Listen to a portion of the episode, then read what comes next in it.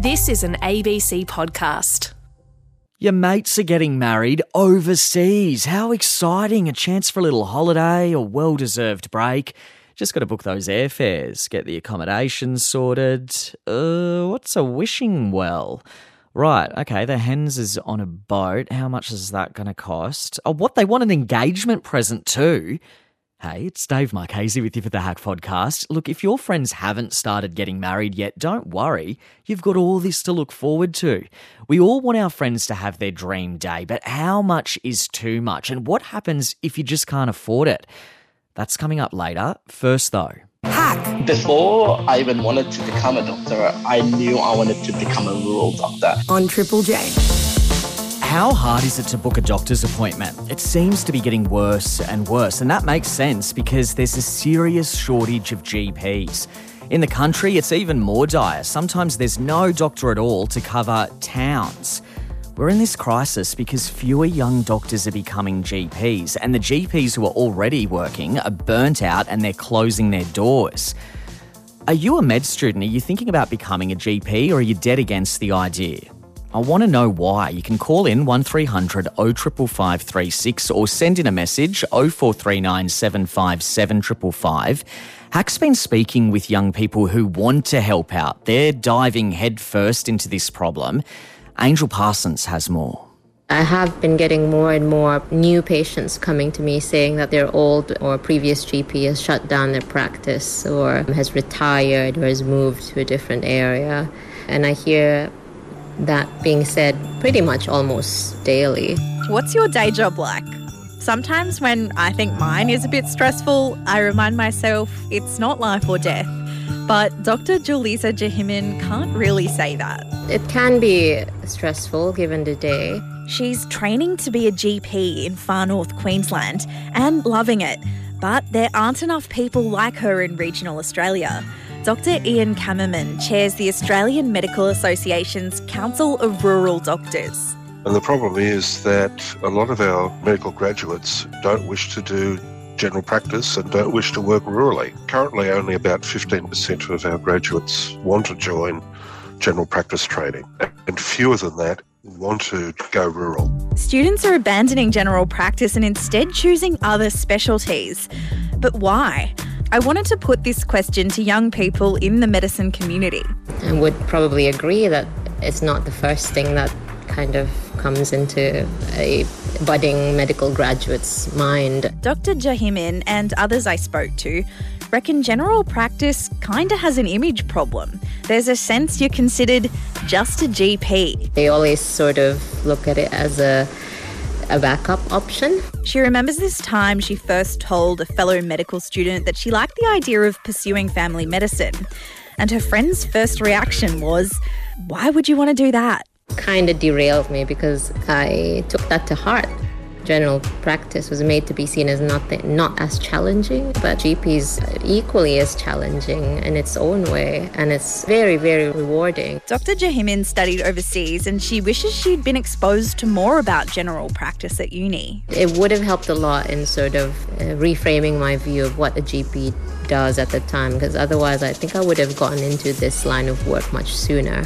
Final year medical student Vidishan Pahirathan has also felt that sort of stigma but it's never deterred him. Yeah, a lot of people like, you're from Sydney, why would you go rural? And for me, like, it's if I'm driving down the street and my car breaks down, people would stop and be like, hey, mate, what's going on? Can I give you a hand? Like, that sort of simple sense of community and togetherness um, is a really big draw- drawing factor. He grew up in Sydney but loves the bush and wants to make it home.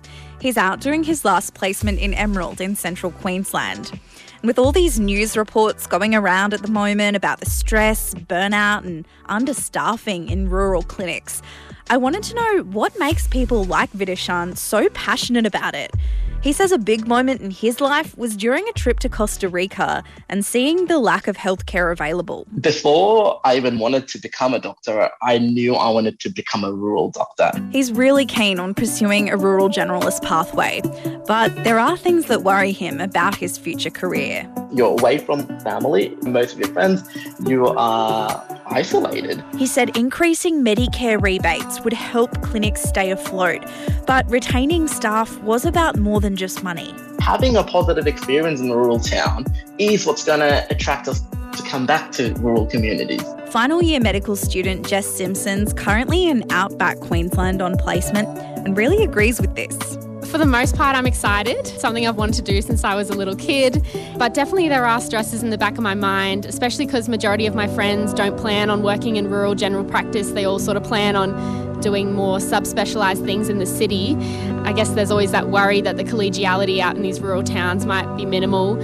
Um, and I just hope that there's ongoing good supports. But she's also hell-bent on rural general practice and wishes more people would give rural a go. It has been excellent. I've been here for three days. I've already been out to social tennis last night.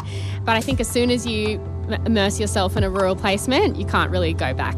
There are huge gaps to fill to ease this really dire situation. Remember Dr. Ian Kammerman from the Australian Medical Association saying only 15% of graduates are choosing general practice? Well, here's what we actually need to make a difference. We need 40% of all Australian graduates to do general practice, and we need a third of those to go on and do rural training and rural practice.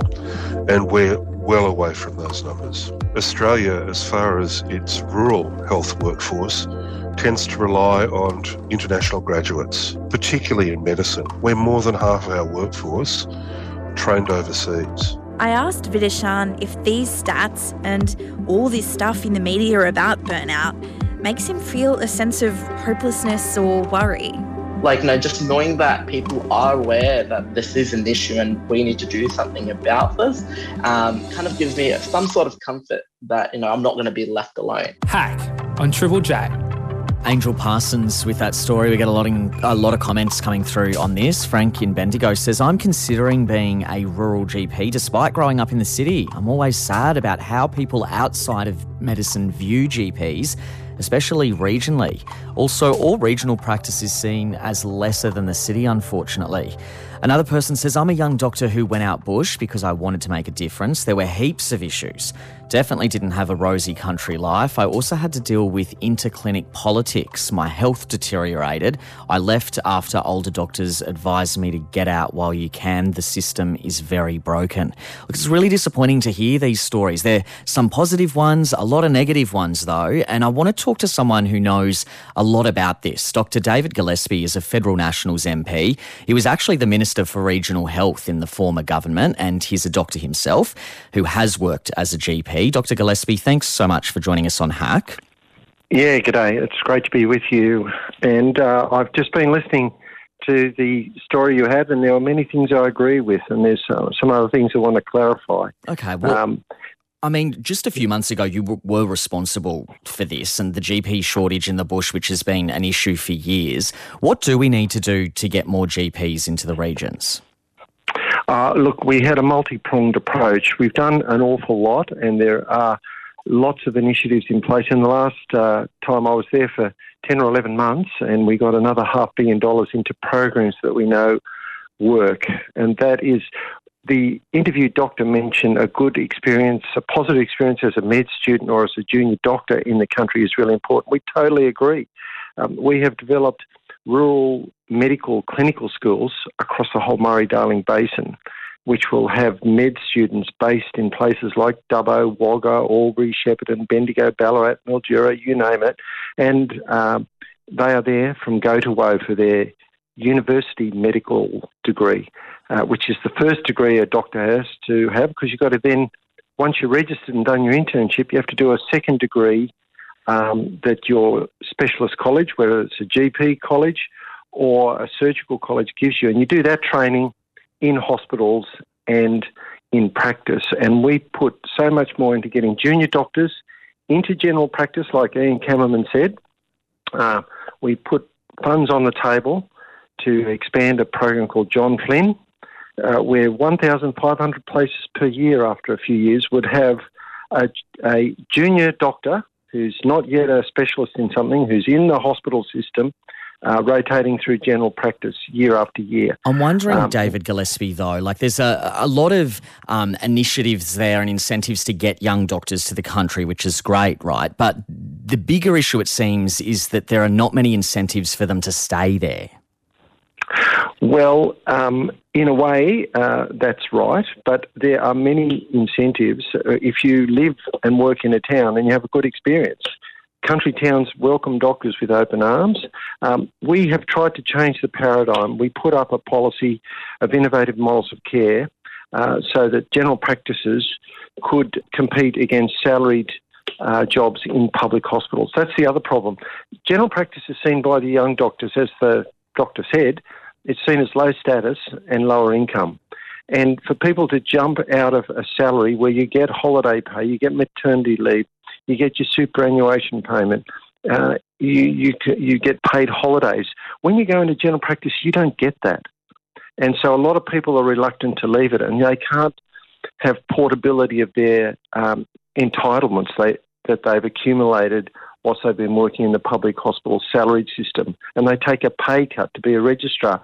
So we put together a model so that they could offer things like, come to our general practice and we'll give you a sign-on bonus. Um, we'll get you involved in teaching at one of our many rural medical schools. Right. So you feel like you've got a high status job being a teacher of the next uh, you know, young doctor. And maybe that and, will work. I mean, the health minister, the current health minister, Mark Butler, is blaming the former government for the oh, crisis yeah, here, and he says yeah. he says that it's up to the current government to clean up the mess. There's been nine long years of cuts and neglect. With something like uh, the Medicare rebate, for instance, it's a big issue. We just heard young people talk about it. It's been stagnant for years, which means GPs are basically paid the same now as they were eight years ago. Why hasn't that been a priority?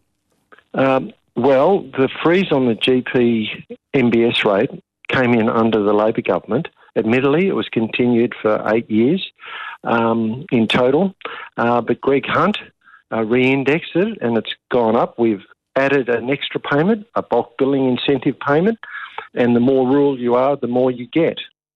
And in the last two budgets, we worked up this policy that I was alluding to, where a second payment that general practices get paid in arrears. It's called a workforce incentive payment. So it's not when you bill Medicare, it is accumulated over you know every three or four months you get an extra payment. Now we've increased that, and the more rural you go, the bigger the payments are.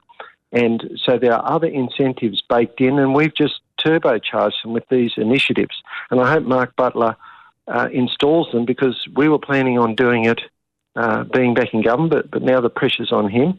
But over the last uh, four years, since 2018, uh, we have had a stronger rural health uh, package, uh, now over a billion dollars of specific rural initiatives okay. that have seen more. There are more young doctors and nurses in rural areas, but the problem is we have got a lot of older GPs who've retired brought forward things because of COVID. And we're going to at any one at any one time there's 2,000 international medical graduates. We're going to talk country. about that a bit more now, but yeah. we appreciate we appreciate you expanding on that. Nationals MP, Dr. David Gillespie. We've run out of time, but thank you very much for breaking that down. Appreciate you taking the time to do that. Okay, no worries. Thanks. We're, we're, going to get a different perspective on all of this now. Dr. Megan Belot is a rural GP. She's also president of the Rural Doctors Association. Dr. Belot, thanks very much for joining us. Thanks for having me. Why is it that there seems to be this image problem for GPs that we've heard about from students that, you know, others in the medical community and, mm-hmm. and outside the medical community look down on GPs?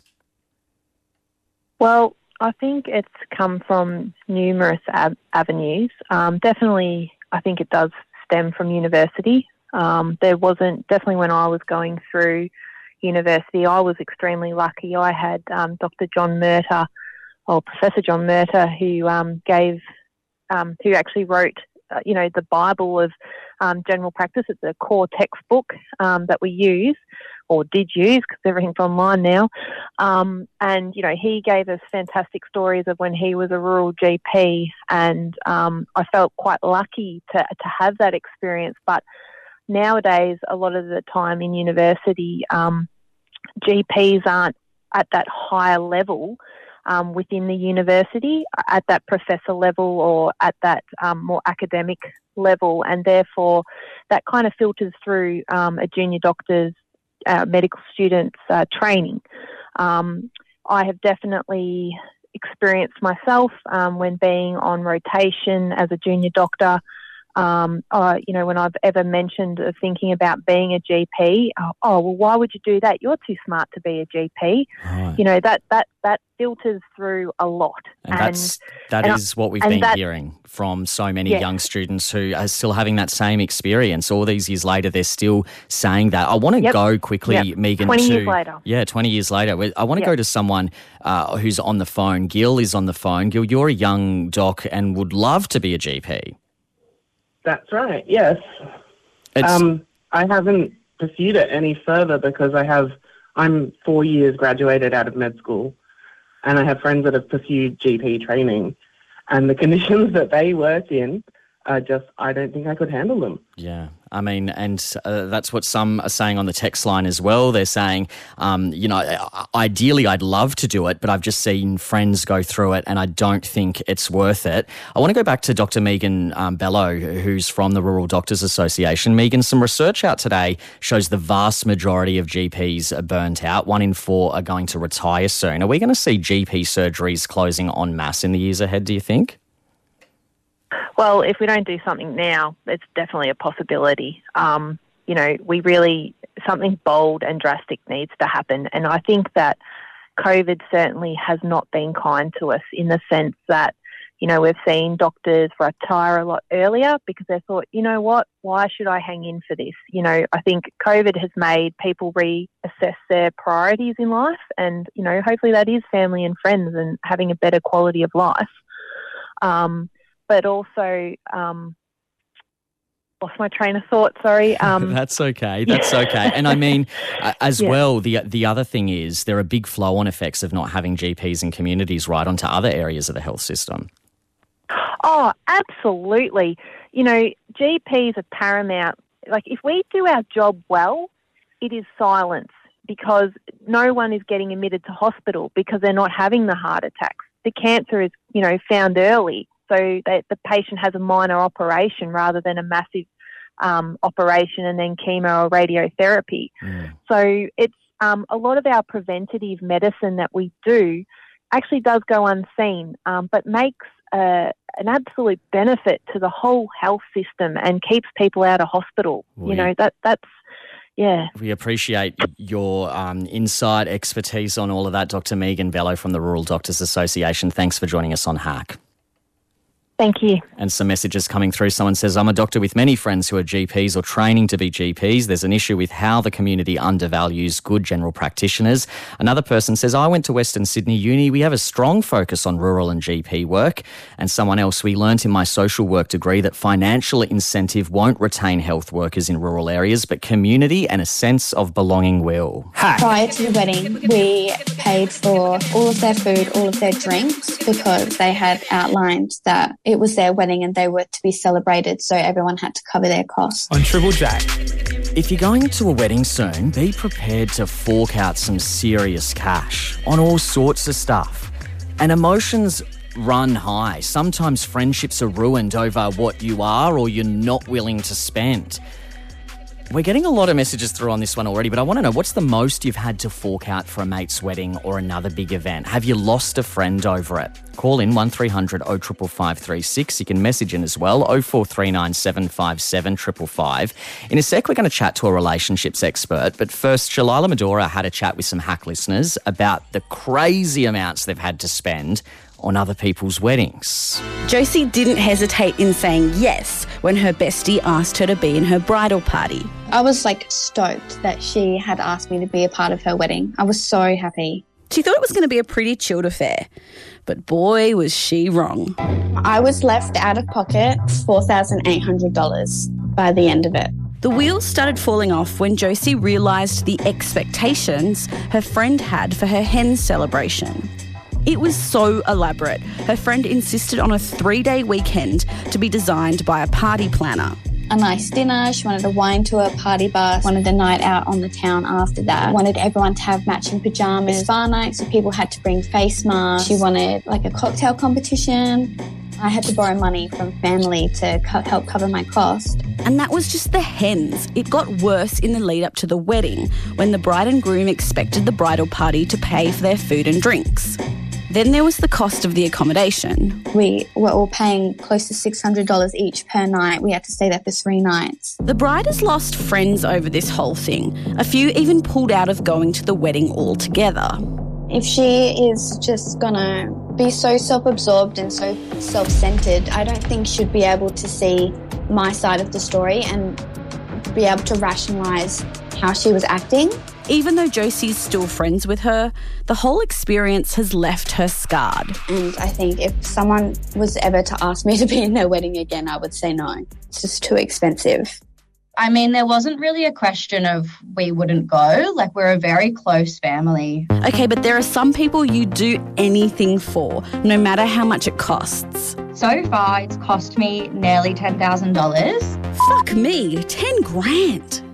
Sophie from Nam, Melbourne, only has one brother. So when he decided to get married in Cartagena, Colombia, she said yes, no questions asked. You can be unhappy about something, but know that you still have to do it and still be willing to do it. It's costing her an absolute fortune. The flights are going to cost $4,500 return and then they are having four days of wedding celebrations. So that has equaled to about two and a half thousand dollars. Sophie says her brother is earning some major coin, so he doesn't realise what that amount of money is to other people. For Sophie, though, it's a commitment of its own. It's all coming out of my savings account. That's been going towards a house deposit. So, a small Indian wedding would last at least three or four days and would have a minimum of about three to 400 guests. The expectations around weddings are often steeped in culture. When I actually went to a Western wedding, I thought, oh my God, is this, is this it? Is this the wedding? Nisha from NAM says in Indian weddings, people are keeping a close eye on how much money you give as presents. I can remember my parents having this uh, notebook in which they would write down who had given how much money at various weddings in their family so that when they attended a wedding in that person's family, they would return that present. That might sound weird to you, but heaps of cultures do something similar. Our very own Dave Marchese says that's common in Italian weddings too. Back in the day, that's where your obligations as a guest would end. But Nisha says that's changing now. That's how the sort of expense of for a wedding guest adds up. Ultimately, it's up to individuals to decide if they want to be part of these huge celebrations. We've been invited to three separate destination weddings from three separate friendship groups. Tom from Ghana, Adelaide, has decided to prioritise these friendships, even over other big life decisions. Very recently, we came uh, really close to uh, a house that we really loved, but at the same time, uh, a couple of these destination weddings were announced, and we decided that instead of stretching our budget really thin uh, with mortgage repayments, with interest rates going up, it was it was not worth the financial stress, and, and we'd rather be able to enjoy our friends' weddings. So Tom and his partner have pulled out of buying a house for now. For them, travelling post COVID and getting to enjoy close friends' weddings is way more special. Money comes and goes, houses come and go, there'll be other houses. We'll earn other money, but our friends have chosen those specific dates and locations for their weddings, and so we, we've planned around that. Hack on Triple J. Shalailah Medhora there, and whoa, we need to open the text line floodgates on this one. There's so many messages coming through. Someone says, I was out of pocket $6,000 for a friend's wedding as a bridesmaid. Now, on her second marriage, I've been asked to do it again. Another person says, I was a bridesmaid for my brother's wedding and I forked out about $1,000 for three dresses and alterations for the dresses, hands, hair, and makeup and wedding gifts. There was no thank you, no appreciation. That was Laura in Melbourne. And someone else says, I wonder if these expensive wedding people are the same ones who give out a shopping list for their birthday a few months in advance. It could be. Bryce and Ebony were speaking about that a few weeks ago, and they're pretty annoying as well. But we're sticking to the weddings and big events. I want to talk to someone who can give us some advice on how to navigate these really tricky conversations with mates. Fiona Bennett's from Relationships Australia, and she's with us now. G'day, Fiona. Thanks for coming on Hack. Hello, you're very welcome. This is such an interesting and quite controversial topic by It- the sounds of the input you've got. It's very controversial. Weddings are all about building and cementing relationships, but it sounds like they can also tear them apart. Why do people get so caught up in the spectacle of a wedding?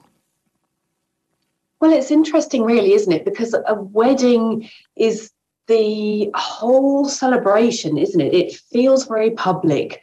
You know, the couple is saying, hey, this is us. Look at us. They are, and then and they want people to to know all about it. They want to feel like a celebrity for a day. I think um, a lot of couples have this dream day in mind, Fiona, and they think that the more money they spend, the more elaborate it is, the better it's going to be. Is that just a recipe for disaster? Oh, look, it can be for some people. I mean, your interviews were saying, you know, some people do earn a lot of money, and proportionally for them, spending what seems like a lot actually isn't as far as their income is concerned. But they're quite rare, really, aren't they? As far as most people really have to budget and really have to take account of, of what they do earn and what they can afford. Some people on the text line. One says, I paid $2,500 for a friend's wedding, pulled out as a bridesmaid the night before the wedding because of her behaviour. Not friends anymore. Ow. Another person says, Me and my fiance are getting married in Ireland by ourselves. No one's invited. Our son's christening had fights and punch ups. I didn't want that again. No way, not at a wedding. And another person says, I've been to friends' weddings in South America, Malaysia, India, France, and Greece. I've never been in the bridal party, and my gift has been my presence. They've all been epic, and I wouldn't change a thing. Let's go to a caller now. Brooke's on the line. Hey, Brooke, what's been your experience? Hey, so I worked in the wedding industry for over 10 years, and sort of as Instagram grew from what I saw working as a wedding planner, was it really put the pressure on a lot of people to go bigger and better and, you know, get those really Instagram worthy kind of photos. And you saw And I saw- people trying to one up each other? Yeah, and I saw a lot of people really sort of pushing their budget further than they wanted to so they could get the right, you know, look and that kind of thing. Very interesting. And you have a very unique insight as a former wedding planner. Brooke, thank you very much for that. I want to go back to Fiona Bennett from Relationships Australia. Fiona, how should you approach a friend if what they're asking you to spend is just too much and you really can't afford it? It can be difficult, can't it? Because money is often a sensitive subject for people to talk about. So sometimes it can be good to start really quite softly in terms of saying, I know this is such an important day for you, really want to be part of it and join what feels like such a celebration. You can even sometimes say something like, it, it, it feels awkward for me to say this to you, given we're friends, but I thought you'd understand, or I thought you'd want to know, you know, kind of my situation in this. And what about if you've already had a big fight with someone? Like we're hearing from people on the text line now who are saying, Yeah, I haven't spoken to my former best friend for years because of a big blow up we had over weddings. What do you do? Should you be, approach them? Is it better to give it time in that situation? How's the best way to approach mending a relationship? Yes, really great question because it can sit really difficult with us, can't it? As far as this doesn't feel right. I feel like there's so much I would like to say, but is it right to, or when is the good time to? And it depends on the friendship that you had leading up to the big fight and quite how that played out. But usually, if you approach someone saying, This isn't feeling okay for me, I really want us to be able to have a, a conversation about quite how we got off track with that or quite what went wrong. It felt bad for me when it happened. I didn't want our friendship to be ruined because of it. There's ways that you can raise the conversation. If the if the other person comes back and really is quite defensive and isn't open to talking about it, then that can really help us understand mm. okay it was so important for them they're not able to hear what i want to say or ha- what my experience was so yeah that can that can tell you something important Hack on Triple J. And some more messages through on the text line. On the wedding, somebody says the wedding doesn't make the marriage. Another person says my wedding's in two weeks and they're crazy effing expensive. If you can't pay for the groom party, at least go cheap. My groom outfits are like a hundred bucks each. Yeah, that sounds like a bargain. I'm pretty stoked with that. That's all we've got time for on the Hack Podcast for now. Thanks to all of our guests who contributed. I'll catch you next time.